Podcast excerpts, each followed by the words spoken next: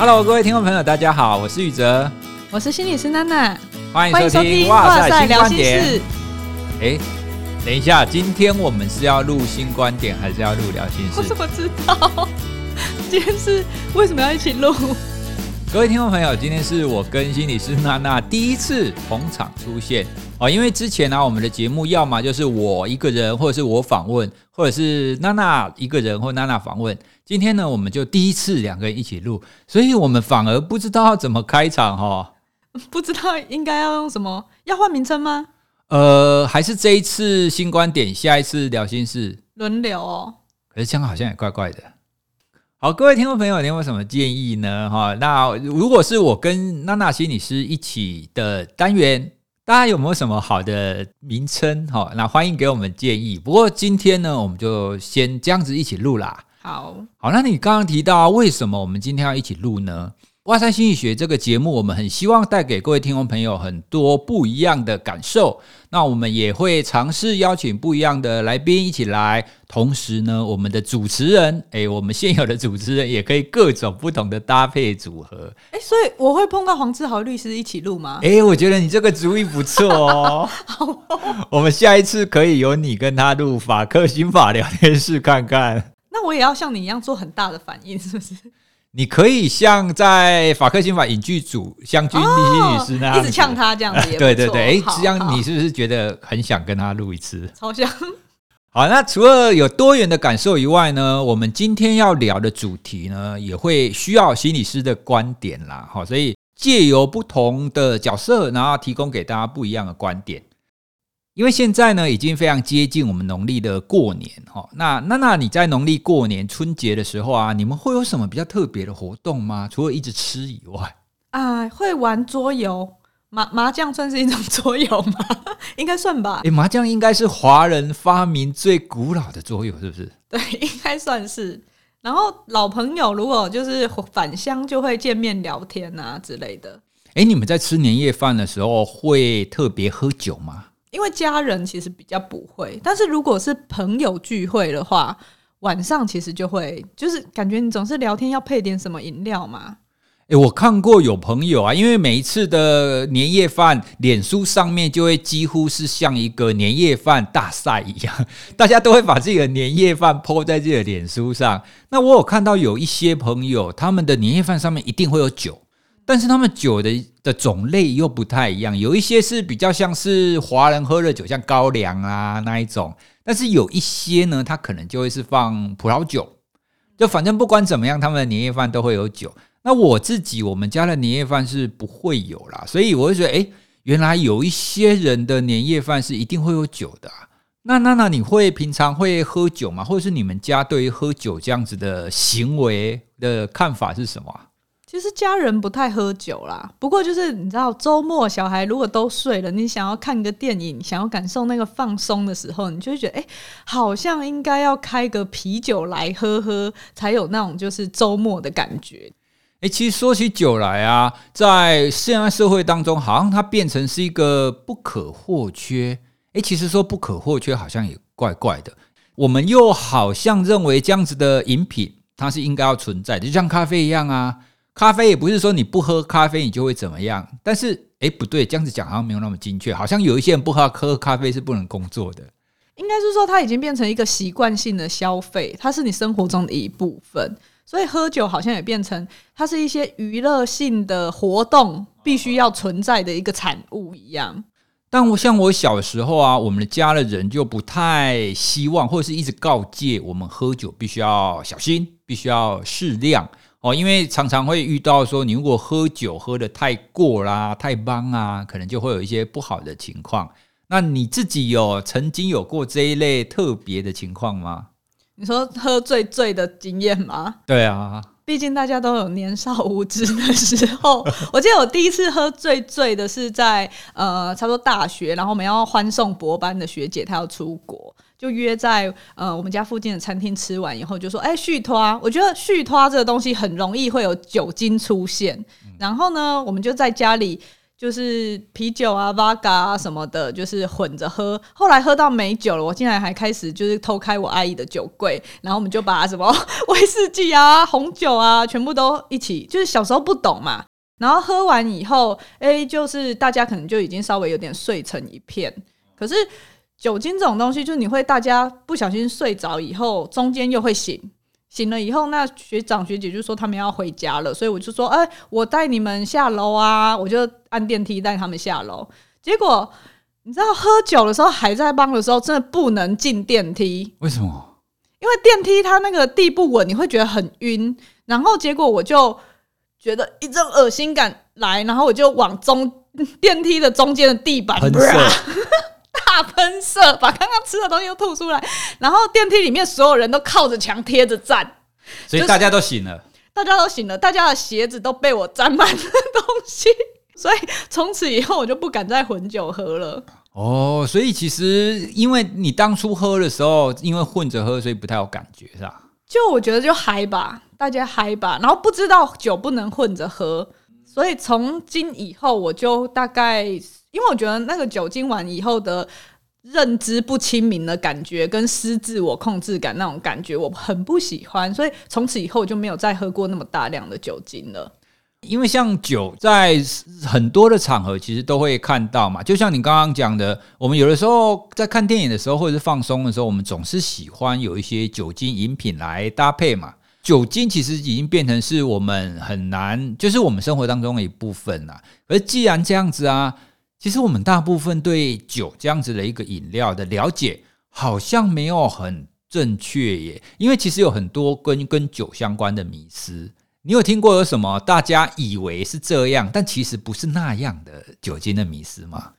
我觉得大家对于酒精啊会使用它，其实通常是因为有一些正向的期待。那我们在临床的工作上，常常会做到一些酒瘾者啊，或者是一些因为酒驾被吊销执照要重新考照的这些人，被卫生局或监理站、地检署之类的派来做治疗。那通常呢，我们问他们说：“诶，一开始怎么会使用酒精呢？”都会说。可能是心情不好，或者是有一个很大区块，就是他们觉得自己失眠，嗯，然后他们觉得酒精可以助眠，所以呢，他们就会借由这个喝酒的方式来帮助自己入睡。可是哦，大家知道吗？这个观念其实是错的，就是酒精它其实你一开始好像会觉得哦，好放松哦，然后可以帮助你入睡，它是一个镇静剂。可是其实到后半段的时候，酒精会让你的睡眠变得比较片段化，它对你睡眠品质是有影响的。然后呢，再加上利尿的关系，你可能中间还会起来上厕所。所以其实酒精它并没有助眠的效果，这个是可能完全颠覆大家想法的。对耶，其实很多人都会觉得说，喝了酒以后会让自己睡得比较好。哦，那在我们做睡眠研究或者是做睡眠推广的时候，我们也会很常提这件事。所以这一点真的是大众，就很多人都会误会了一点。好，那接下来我要讲一个比你刚刚讲的这个更厉害的，更厉害的。对，这个迷失，这是获得二零一一年搞笑诺贝尔奖的。哦，有诺贝尔奖，那比较厉害。哦，不过他是搞笑诺贝尔。那他这个研究呢，他是想要探讨，因为我们如果看美剧啊，或看任何戏剧，我们都会看到说，诶，如果你单身啊，然后在酒吧约会啦，那喝了点酒，然后跟别人聊天，那可能就会觉得，诶，自己好像变得比较会讲话，比较开朗，然后对别人看起来变得比较有吸引力，有没有？哦，所以我们常常会觉得说，喝了点酒，你就会有勇气去跟别人搭讪，而且你之所以会觉得说，诶，我可以去搭讪，是因为你比较会讲话了，而且你会变得比较有吸引力。嗯，好像那个电影都会铺陈说，如果他是原本有比较社交焦虑的人，他就会比较健谈，就会有机会让人家发现他的魅力之类的。对，所以就有一个心理学家呢做了这个实验哦，所以我觉得有一些心理学家真的是什么东西都想做。他想要了解这种说法到底是不是真的哦，所以喝了酒以后是不是真的会比较有吸引力呢？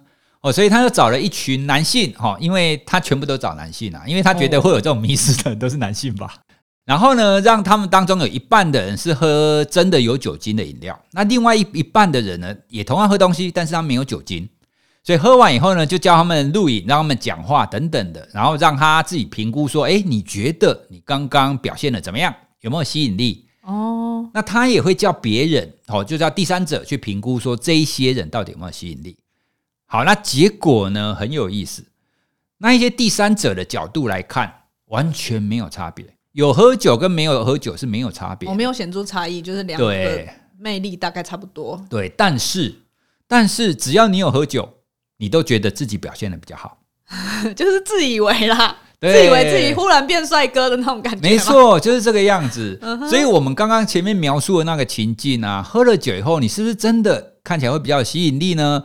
客观上来讲是没有，但是主观上就是你自己会觉得说，哎、欸，我变比较帅了。所以就就是一个自以为啦，这也是另外一个很容易被人家误解，就是觉得说，哎，喝酒好像会变得比较好的地方。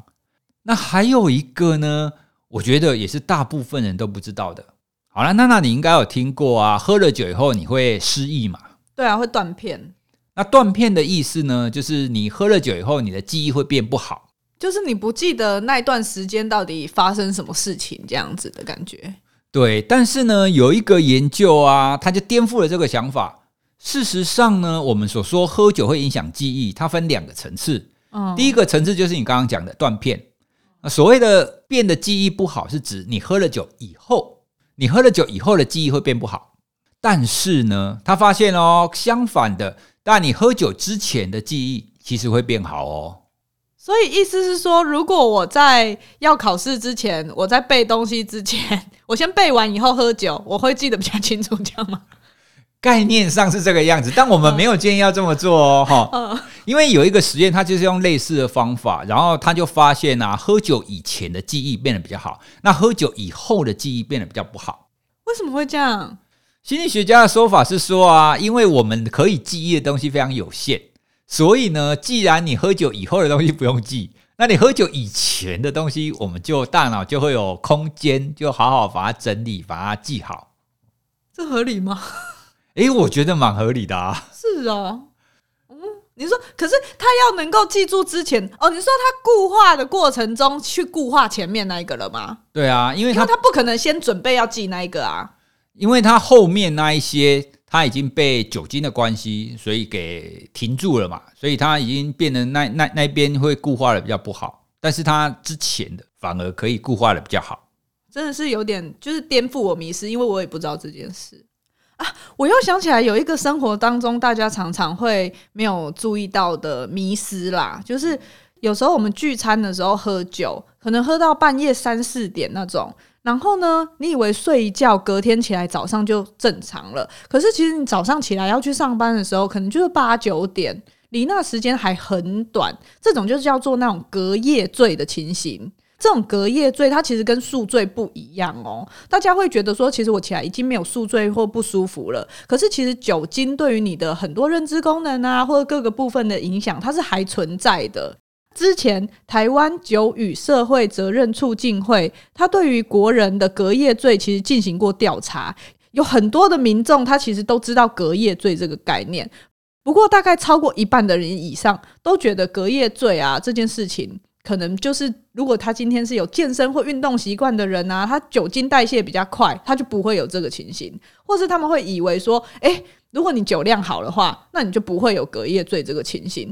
但其实酒精的影响力，它并不会因为你有这些代谢啊或运动习惯，它就消失。所以那些酒量好的人，只是以为自己酒量好，但实际上它的影响力还是存在的。的确，很多人都会觉得说啊，睡觉完以后，它应该就是全新的一天嘛。所以前一天晚上喝酒，那是前一天的事，应该就在睡眠当中就终结了。所以隔天起来，应该是全新的一天。但事实上，就就像你刚刚讲的，其实酒精的影响，它可能是延续到早上。所以啊，当你前一天晚上喝得很晚的时候呢，前一天早上，哎，请记得不可以开车嘛，对，因为那个时候酒精对你的影响还是存在。嗯，可是为什么还是很多人很容易犯呢？其实我觉得有一个问题，就像你刚刚讲的啊，有一些人会觉得说，哎，我有健身习惯，或者我我酒量好，我酒量好，所以那一些对我不会造成太大的影响。有很多酒驾的人啊，他们被抓到了，或者是他们撞车以前呢，他们就会觉得说，哎，其实我自己应该是酒量很好的人，我应该是不会受到影响，都会存有一种侥幸的心理。哎，我想到去年底有一个新闻，不知道你有没有看到，就是某医院的副院长，然后他就是聚餐喝酒的时候，然后被测到酒驾，然后竟然被调离主管的职务。其实他是说他没有要酒驾，他已经叫代驾了。可是呢，他是为了让代驾容易找到他，所以他好像是从停车场开上来，就是从地下开上来，或者是开出来停车场外面的路边这样子。可是呢，他可能想说，我就是车子这样子不用熄火在那边等，可是却因为太醉了，所以他不胜酒力就睡着了。那你想大半夜巡逻的那个员警过去就很奇怪啊，怎么有一台车在那边又没有熄火？所以他敲敲敲敲一敲，把他叫醒，结果一测，哇，酒精浓度超过零点，哎，好像超过零点五五，就蛮高的，所以他就被公共危险罪送办了。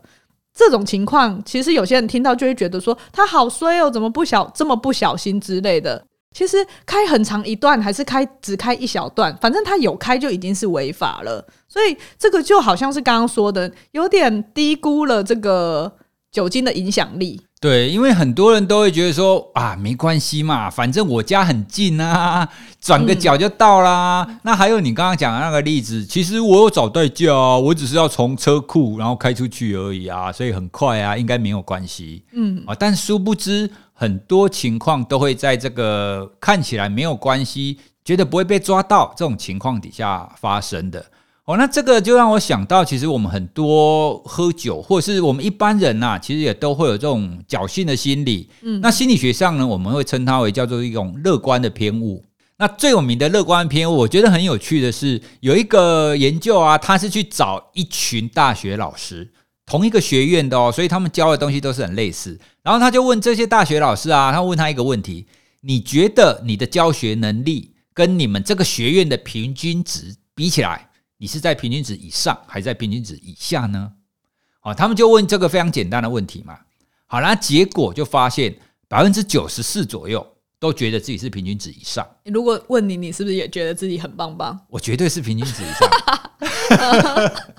所以你一样有这个乐观偏误，但我觉得我客观上也是这样，是哦。好，不过我们从刚刚那个调查，你就会发现啊，哎，奇怪，百分之九十几都觉得自己比别人好，那那些比别人不好的人跑去哪里了？应该一半一半的话，应该是五十趴吧？在理论上应该要将近一半嘛。嗯，因为另外一个研究，他是调查驾驶者哦，他是调查驾驶人，他用类似的问题就问你说，你觉得你的驾驶能力是跟一般人比起来是怎么样？也是绝大部分人都觉得说我的驾驶能力是比较好的，所以就像我们刚刚前面讲的啊，很多在酒驾的人，他就会觉得说啊，没关系啦，反正我的驾驶能力很好。那一些酒驾之所以出状况，都只是因为他们的技术不好，它不会发生在我身上。嗯嗯，对，所以这种乐观偏误就就很容易存在于我们每一个人的心中，而且啊，乐观偏误会跟酒精产生一个类似交互作用。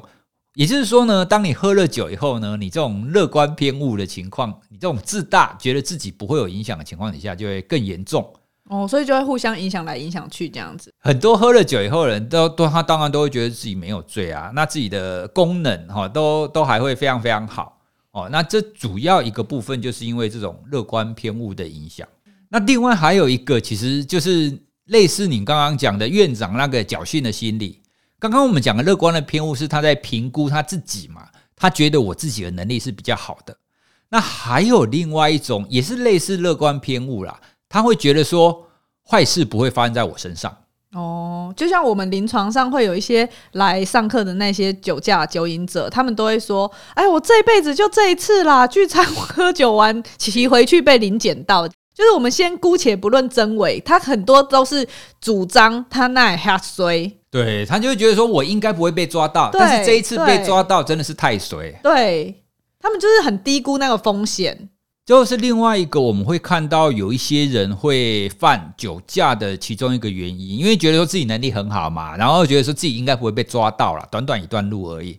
所以那些被嗯、因为酒驾被吊扣执照啊，然后因为要重新考照上道安讲刑或排来做心理咨商的人，其实他们在会谈的过程中，我们跟他一起回顾的时候，他才会觉察到，哦，是我自己的侥幸心态在作祟，所以以至于自己要为自己的这些行为承担后面这些很麻烦的结果。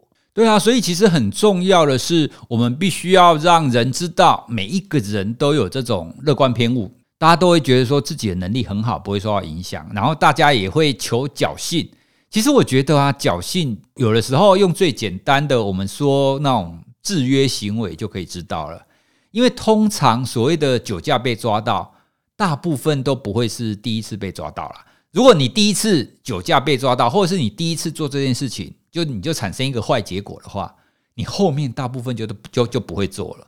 对，那很多酒驾的人，他可能是第一次、第二次、第三次都喝了一点，然后，然后，然后就开车，喝了然后开车。那前几次都没事，那他既然前几次都没事，他接下来他就会说啊，没关系啦，反正我前几次都这样，都 OK 嘛，都没事嘛，所以后面他就会继续做。嗯，那直到真的有发生一次很不好的后果，像你刚刚讲的那些个案啊，直到有一次他真的被抓了，或者是真的不小心可能擦撞了、睡着了等等的。他才会意识到说：“诶，这样不行，这样真的不是一件好事。”因为人其实就是比较会低估很久以后的坏后果，然后会比较看到现阶段短暂的这些好的好处。对啊，其实，在我们现在还没有大范围的鼓励代驾之前，你想想看哦，如果你在一个热炒店，然后吃饱了、喝足了，然后也喝了一点酒。那这个时候你要回家怎么办？他可能没有捷运了，没有公车了，你要打电话叫家人来接吗？可是家人可能睡了，你如果打电话叫家人来接，你可能会被骂。所以代驾出现已经变成是可以避免酒驾的一个方案。可是没有出现以前，大家就觉得说哇，我我要找人来载我，实在太麻烦了，所以他们就会很容易自己开车开车，或者是自己骑车回去。我们现在要越来越关注这样子的一个议题哈，所以当你喝了一点酒之后，你就要了解酒精对你的影响力其实超过你想象的。很多人之所以喝了酒以后会犯下一些不好的事情，都是以为自己可以控制，但实际上他没有办法控制的。但是啊，我们话又说回来，我们前面有讲到，我们在喝酒的时候其实蛮开心的啊。对啊，它就是一个。蛮放松的一个饮料，而且我们也不觉得它有什么不好，所以喝酒这件事，或是酒精这样子的一个物品，那样一个饮料，它本身并没有不好。比较不好的可能是我们有错误的观念或者错误的方法去喝它，所以才会产生一些不好的后果。像我就会想到小的时候，我们家人在教育我的时候，他就会说：“哎，你不可以喝酒，一滴酒都不能喝。”所以我长大以后，我就觉得说，为什么会一滴酒都不能？我喝了一滴会发生什么事吗？更好奇，想试试看这样。对，那等到我真的比较懂事之后，我就会知道，其实很多东西重点不是可以或不可以。如果我们讲可以或不可以，其实太简化了。所以重点是你必须要适量。所以其实所有的东西过量都不太好。就算是你吸氧气，你氧气吸的太多，其实也不好啊。我们在不管是吃的、喝的，所有的食物，其实都是同样的概念，可以适当的使用，它就会带给你好结果。但是如果你过量的使用呢，它可能就会让你比较不容易受到控制。但接下来就会出现一个很重要的议题：我们喝酒的时候会仔细的去量，说你现在喝了几 cc 吗？当然是不会啊，喝嗨了就一瓶一瓶开啊。对，所以我们后来想起来啊，你怎么样让你自己可以喝酒适量？重点并不是在酒上，而是在你的环境。就像你刚刚讲的啊，因为还在很多的情况底下，你喝了酒以后会很嗨嘛，在很嗨的情况底下，你根本不会去留意到你到底喝了多少。那心理学上其实也有很多研究会发现，环境会不知不觉的去影响你，影响到你喝了多少酒。比方说啊，有一个研究，这个研究很有趣，他在一个实际的酒吧测试的，然后他测试什么呢？他要测试他酒吧里面音乐音量的大小，然后他就分了两组，一组是音量比较大，一组是音量比较小，然后他就实际去测量说，音量比较大的时候呢，那些客户，那那些顾客，他点了多少酒，喝酒喝多快，好，所以就这样测量，结果呢，他们测量下来就发现，如果他把音量开大。他就会喝的比较快，而且会喝的比较多。就像我们刚刚讲的，我们很多时候你在喝酒的时候，其实你不会太注意到你喝了多少，所以你会受到很多环境的影响，像是我们刚刚讲的声音，而且特别的是，我们在喝酒的场合，很多时候都不是我们一个人喝。我们都是一堆聚会的时候，我们就啊干杯啦，那很嗨啊！就像你刚刚前面讲的，越喝越嗨。所以在不知不觉当中，因为你的注意力不在酒上嘛，哦，所以你就会不知不觉的喝了过量。我觉得这让我想到临床上。还蛮常会跟个案讨论的一个现象，就是我们常常以为喝酒这件事情是自己应该要有意志力可以控制要喝多少的，而忽略了那个环境的因素，然后觉得自己知道什么时候要喊停。但是老实说，其实你没有那么你想象中的那么有自制力，不用到酒精成瘾的程度哦。你先想，比如说是你，你就是一般没有成瘾的人。其实大家聚会在嗨的时候，或是你是你们科最嫩的，然后长官就是帮你倒酒举杯，吼，学长就来干呐干呐，嘿，你能不喝吗？其实一不小心你就容易超过那个量了。所以我们在酒瘾治疗过程中，其实我们常常会去跟个案去讨论他的高风险情境。就是请个案去评估，在不同的情境下，他能够抗拒酒瘾冲动的那个信心的程度。哦，从零分完全没有信心到一百分非常有信心。当然，如果他越没有信心的那个，就越是他的高风险情形嘛。然后你就会发现，有些人可能他会说他是跟家人吵架以后啊，有些人是失眠睡不着之后，那有些人就是空虚、空虚、寂寞、有点冷的时候，或是他跟朋友出去疯狂，他自己想说，我今天就是打定主意要疏解压力的时候。所以就是问他什么时候。会不喝，或者是什么时候可以控制不喝的情况吗？它其实有一个量表，有描述各种的情境，像你刚刚讲的吵架或者是睡不着。对对对对，这些情境都可以让你去评估环境对它的力道有多大。因为真的个人的意志力其实并没有那么大的呃比重。那如果我刚刚在你刚刚讲的，哎，睡不着的时候，跟家人吵吵架的时候等等的，我每一个都勾想喝想喝想喝，那将会怎么样？所以它会有百分等级，就是零 percent 到一百 percent，你可以区分这个我比较难抗拒是五十 percent，这个我我比较难抗拒是八十 percent，我们就会开始去跟他讨论不同的情境，它可以有哪些因应的技巧。也就是说，关于喝酒，重点并不是个人的意志力。而是必须要让他去了解，在各个不同的情境底下，他必须要有不同的因应的策略。对，因为他们常常会低估环境的影响力，所以我们就会让他知道，这些是你的高风险情境。我们先准备有一些适当的策略，让你因应这些情境。比如说，有没有一个个案，他很妙，他就是只要经过便利超商，他就会忍不住想要去开冷冻柜的门，然后就忍不住要带个几手回家。那那个时候我们就会讨论说 这，这这好妙，就他已经成瘾啦。哎、欸，可是台湾很多超商哎、欸。对，所以这就是很麻烦的地方，所以我们等一下，我我很想知道，如果他经过第一家超商进去买了，他又经过第二家超商，他会再进去买吗？好像是不会，因为毕竟也太重了。哦，他已经有买，对对，他已经有买、哦。他一次要买一手就对。如果他第一家超商没有进去买，他碰到第二家超商的时候，他会买更多回家。哦，因为因为刚刚忍住。对对，会有反弹。对，所以我们那个时候会讨论到说，如果要呃减少他这个高风险情形的话，比如说他要去超商缴费或什么，可能就是变成家人去，不是他去，哦，或者是呃不要分多次去，就是集中成一次去，或者是他去的时候不要。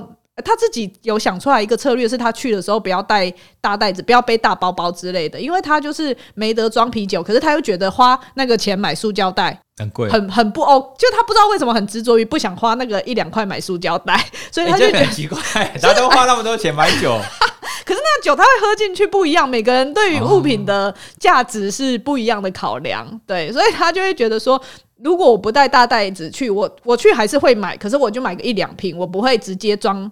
一大手回家之类的，他觉得这对他来说有帮助。当然不是适用于每一个人，因为我们治疗会非常的个别化。可是我们就会很细致的去跟个案讨论，他有哪一些策略可以去处理他这个饮酒的冲动。像是有一些人喝酒，他是用来处理他的负向情绪或是失眠，那我们就会在治疗过程中教他一些比较适当的情绪调节的策略啊，或者是缓解失眠的方法，来替代掉酒精的这个行为。因为你要舍弃这个呃一直帮忙你的酒精这个好朋友，其实也是有困难的。我们不会说，哎，他陪伴你那么久，然后一下下子断舍离，就觉得他是一个很糟糕的东西。对，所以我们就会说，哎，我们慢慢替代到他，我们学习一些新的方法，拿回你对于生活的主控权，然后不是被酒精控制的，不是失量呃失控过量的。因为我觉得这个概念很好，诶，因为所谓的拿回酒精的控制权，其实不只是我们刚刚前面讲的。你必须要了解到情境或环境可能会让你喝了过多，或者是让你喝了会有那种侥幸的心态，然后不小心就一直一直喝。那另外，对于你刚刚讲的那些酒瘾的个案，他们也的确要更能够掌握自己的情况嘛。可是我觉得这个相对来讲也是比较复杂的，因为这等于是你必须要去理解非常多不同的情境面。我们一般人哪会去理解这么多？哦，对，一般人当然可能不会有所谓的那么高风险情境，那么明显的特征出来，但是一般人好像还是可以透过一些方式来帮忙自己，呃，注意自己不是那么容易被环境影响的，然后可能去适当的控制饮酒的量。诶，我想到有一次啊，我跟黄志豪律师在谈葡萄酒的时候，我们就有谈到一种喝酒的方法，我们称它为正念品酒。如果有看过一些漫画啊，他就会说，诶，这杯葡萄酒。喝下去以后，就会看到阿尔卑斯山，然后上面有一个少女 在那边荡秋千，然后就会看到有一个湖啊，会看到什么情境？那这种剧情的描述当然是有点夸张。不过回到我们说饮酒，其实正念饮酒的概念跟我们在谈正念葡萄干啊，或者正念饮食的概念其实很像嘛。所以有的时候我们去看一些戏剧啊，特别是跟酒类相关的戏剧，你就会看到他们在喝酒的时候，他们要先怎么样把这个酒拿起来，然后看一下，哇，这个晶莹剔透啊，这个颜色是什么样子？他们就要先描述。那接下来呢，他们要把杯子拿到鼻子前面，然后就闻一闻，哦，这个闻到什么味道？那接下来再喝下去。哦，所以品酒它就是变成是把注意力放在酒上面，去感受这个饮品所带给你的感受。哦，所以这就跟我们刚刚前面讲的，就是大家酒酣耳热啊，然后很嗨啊，这样子就不太一样。因为我们前面讲的容易过量的，就是注意力在外面，就注意力不在酒上嘛。嗯，那正念饮酒，它就比较像是你要注意力要稍微回到酒上面。如果你可以。去注意你饮酒的感受，那这个喝了酒以后你的感觉是什么？这个酒到底好不好喝？它可能就比较不会产生我们刚刚讲的那种情况，喝了太多那种情况。因为其实把五感打开的话，其实同时开的就是一种自我觉察。当你有这个自我觉察的话，你也比较容易在失控之前做 stop 的动作。诶，讲到注意力啊，我想到去年我看到一个新闻啊，那个新闻呢，它是在国外的一个餐馆。然后那个餐馆在同一天里面，他要招待两桌客人，有其中一桌呢，他点了很便宜的酒，那另外一桌呢，他点了很贵的酒，哦，就是两两桌就刚好一个非常非常便宜，一个非常非常贵。但是呢，那一家餐厅的服务员他把酒送错了，他把很贵的酒送去很便宜的那一桌，把很便宜的酒送很贵的那一桌，但是结果他们都不知道。赚爆！对，点贵酒的人呢，他们一样很嗨了在喝；那一些点便宜的酒的人，他们也没有说哇，这个酒超好喝，也没有，他们也就这样子喝喝掉了。哦，所以刚刚这个例子，其实回到我们刚刚前面这样在讲的注意力嘛，其实你如果注意力不在酒上，你点很贵很贵的酒，其实也没用。对，因为你感觉不出来。像刚刚那个例子，他把很便宜的送过去，啊，马波差，他根本也喝喝不出来哦，所以这就是我们刚刚谈的另外一种关于饮酒的观点啦。哦，如果你可以稍微把注意力收回来一点，然后去关注一下，哎，你喝了这个酒的感受是什么的话。那你对于饮酒的量就相对容易控制了，就比较不会出现我们刚刚讲的，诶，酒酣耳热啊，大家聊啊，嗨啊，一杯接着一喝一杯，我觉得这个真的很容易耶，特别是如果你是在那一种很多人交际的场合，而且你的酒如果又是那种，比如说像鸡尾酒啦，它有混合一些果汁的，那真的很容易一杯接一杯耶。我们今天呢，主要是跟大家聊一下饮酒这样子的一个行为啦。因为虽然我自己本身不能算是非常爱喝酒，可是我大概每个月也都会喝个几次。那就像刚刚娜娜说的，我们在休息的时候，然后如果周末的时候，你需要放松的时候，你就想要喝点酒。那出去跟朋友聚会的时候，你也会觉得说，哎，喝点酒，气氛美败哦。所以重点是我们要有适量。千万要注意哦，喝酒以后千万不要开车，而且你必须要小心，不要有隔隔夜醉的情况，因为春节饮酒最容易出现这些状况啦。还有一点，听众朋友，我知道各位你们本身应该都不是会喝酒过量的人，所以重点是，当你听到我们今天这一集节目之后呢，你记得提醒你的家人跟你的朋友哦，因为推荐他们收听啦。哎，对哦，我觉得你这个主意不错。对啊，就放出来大家一起听。就要推荐你的家人朋友听，或者是你如果真的有遇到那种情境的时候，真的要提醒他们哦，不要因为你一时之间的贪图侥幸，或者是觉得说这种事情不会发生在我身上，所以喝了酒以后开车或者是做其他的行为，这都是很不好的哦。好，那我们今天的节目就跟大家聊到这里。那希望我们今天可以让大家更了解关于喝酒的好处，以及我们要尽量避免它的一些缺点。好，等一下，等一下。如果大家对于我们两个合体的节目名称有想法的话，记得到 IG 私讯或者是留言给我们哦。对，好，那我们来干杯吧！干杯！我们今天的节目就到这边喽，拜拜！拜拜！